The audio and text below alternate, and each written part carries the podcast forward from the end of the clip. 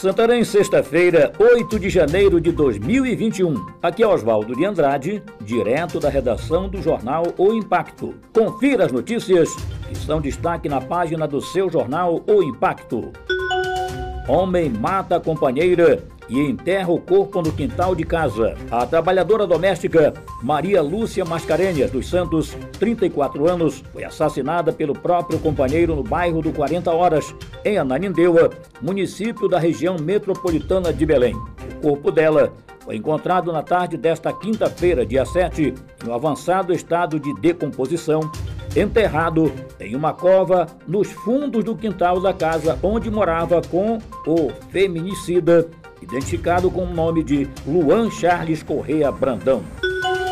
Presidente do INEP explica como será a primeira edição do Enem Digital. Pela primeira vez, o Exame Nacional do Ensino Médio, Enem, terá uma versão digital. A prova será aplicada de forma piloto para 96 mil candidatos em 99 municípios. Assim como no Enem impresso, os participantes terão que ir até o local de prova e, embora o exame seja feito pelo computador, os candidatos deverão levar também caneta esferográfica da cor preta, porque a redação será feita no papel.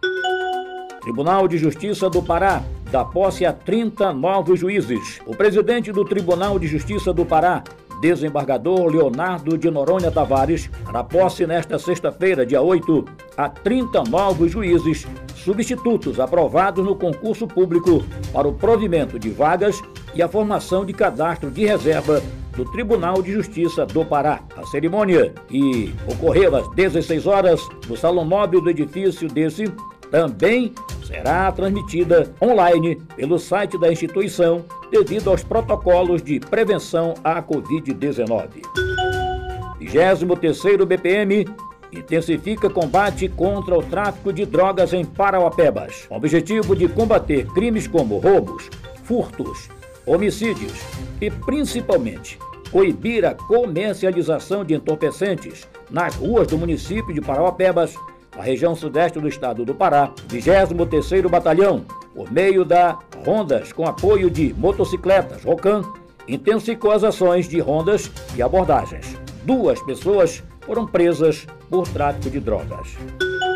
A fila da morte. Pacientes evoluem a óbito à espera de leitos. Além dos acometidos de Covid-19, doentes de câncer e outras patologias morrem sem assistência necessária. Desespero e indignação tomam conta da rotina de pacientes que precisam de leitos clínicos e de unidade de terapia intensiva em Santarém. Com o avanço de novos casos da Covid-19, até mesmo leitos de enfermaria já não tem vaga.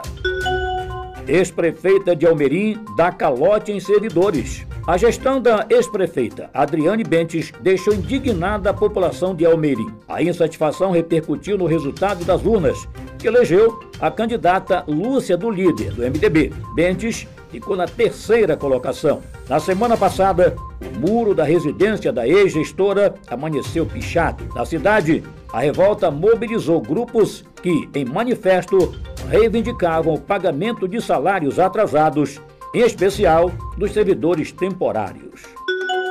Helder vai ao Butantan garantir doses de Coronavac à população.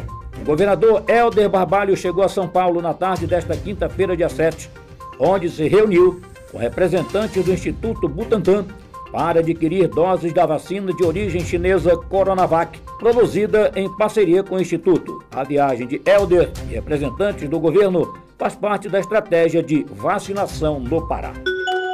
Para mais notícias, acesse www.impacto.com.br. Até a próxima e muito obrigado.